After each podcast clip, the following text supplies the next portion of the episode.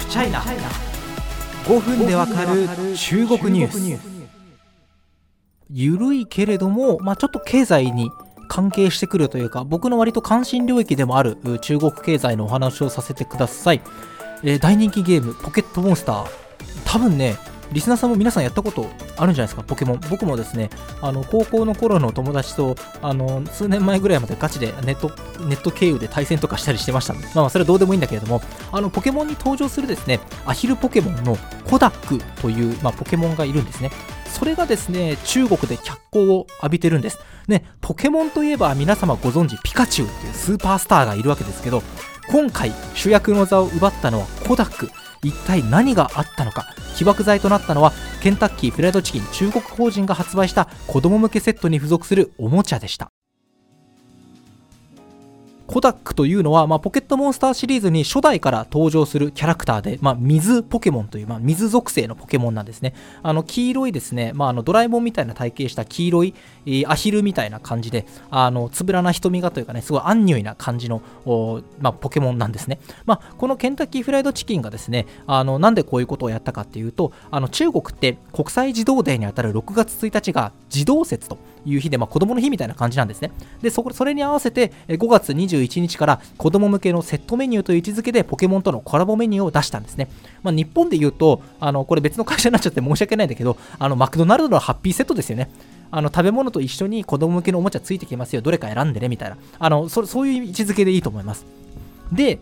このいわゆるハッピーセットのおもちゃのうちのワンオブゼムだったコダックなんですけどなんでネット空間で注目が集まったのか。あのネットの反響を見てみるとすごい思い当たるのがこれって中国の、まあ、ネットユーザーの人々の大喜利の格好のネタになったと思うんですね。というのもこのおもちゃギミックがありまして起動すると音楽がてててみたいなすんごい気の抜けそうなですねあーって肩の力が抜けそうな音楽が流れるんですけどなんか旗振りゲームみたいに右手と左手がカシャンカシャンカシャンって交互に交互に上げ下げするわけですよ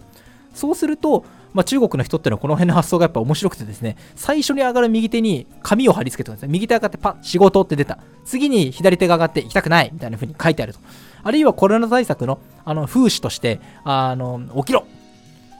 PCR だみたいなことをですね、こう交互に出すみたいな、まあ、こういうなんか動画にすごいバズりやすいものとして扱われてですね、あの大人気になりました。であの複数の中国メディアによりますとこの収録時点、えー、中国ではこのおもちゃ入手困難な状況にあるようです、まあ、中国のフリマアプリ、まああの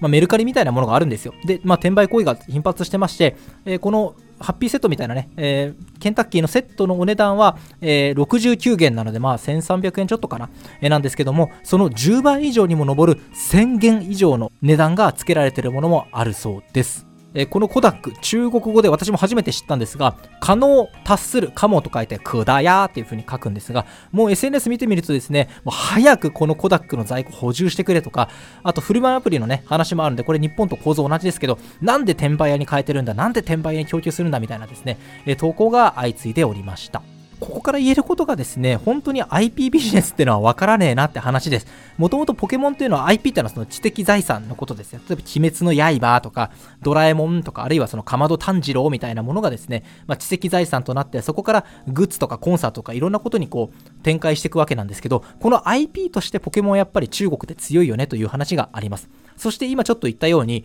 IP って多方面に展開可能なんですよね。あの一魚多食一つの魚でいろんな部位が食べられて美味しいみたいな言葉が中国にありますけれどもあのこれと同じで一つの IP でたくさん儲けることができるわけですよ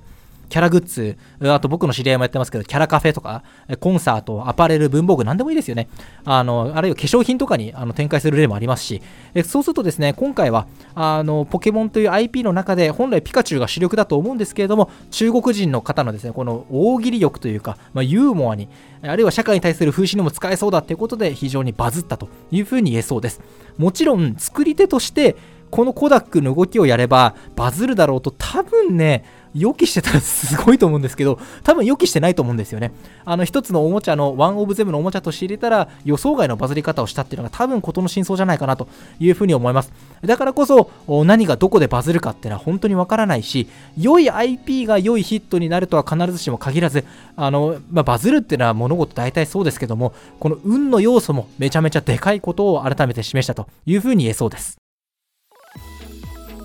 さて、えー、お便りをいただいてます。ありがとうございます。あの、えー、第196回でですね、えー、あのいただいたお便りについて、あのちょっと私の息の音が聞こえてしまうだとかですね、まあ今日もそうなんですけど、あの前説であの最近こんなことがありまして、みたいなですね、あのだらだらとお話を、まあ、私する癖があるんですけれども、まああのそこについていろいろ賛否両論だよねってお話をしたんですけど、そこについていろいろコメントをいただいてますので読めさせていただきます。え、こんにちは、出勤前にいつも楽しく聞いています。ありがとうございます。え、私はハフチャイナの前置き、おしゃべり、鋭い考察がとても好きです。様々な意見があると思いますが、これからも応援してます。ありがとうございます。本当にですね、あの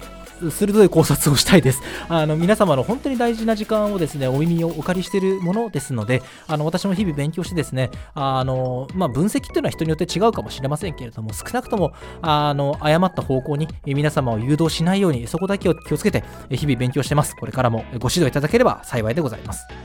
もう1点、え、いつも楽しみに聞かせていただいてます、え、私は中国商品を輸入している関係で中国の経済などを語ってくれる番組がすごくありがたいと思ってます、え、コロナ前から全く行けてませんのでなおさらです。あのありがとうございます。私もこうやってあのー、マシュマロメッセージを送ってくださる方の存在が本当にありがたい。本当にありがたいです。ありがとうございます。私は私的な話楽しめてますけどね。気にせず今のペースでぜひお願いします。応援していますから。ありがとうございますあのまあ本当に賛否両論いただいててですねあのまあ僕もこのポッドキャストがあの聞いてくださる全ての人にちょっと愛されるというのはね、私の実力不足で難しいとは思うんですけれども、中でもこう応援してくださる方、もちろんその前回コメントくださった方も、あの応援してるからこそ、この番組に、えー、コメントくださったっていうのは私もよく分かってますので、あのいろんな意見を受け止めながらですね、あの少しでも多くの方に、えー、気に入っていただける、明日も聞いてやるからこれしょうがねえなっていうふうに、えー、思ってくださるポッドキャストを作っていきたいと思ってます。えこれからも応援いただけますと嬉しいです。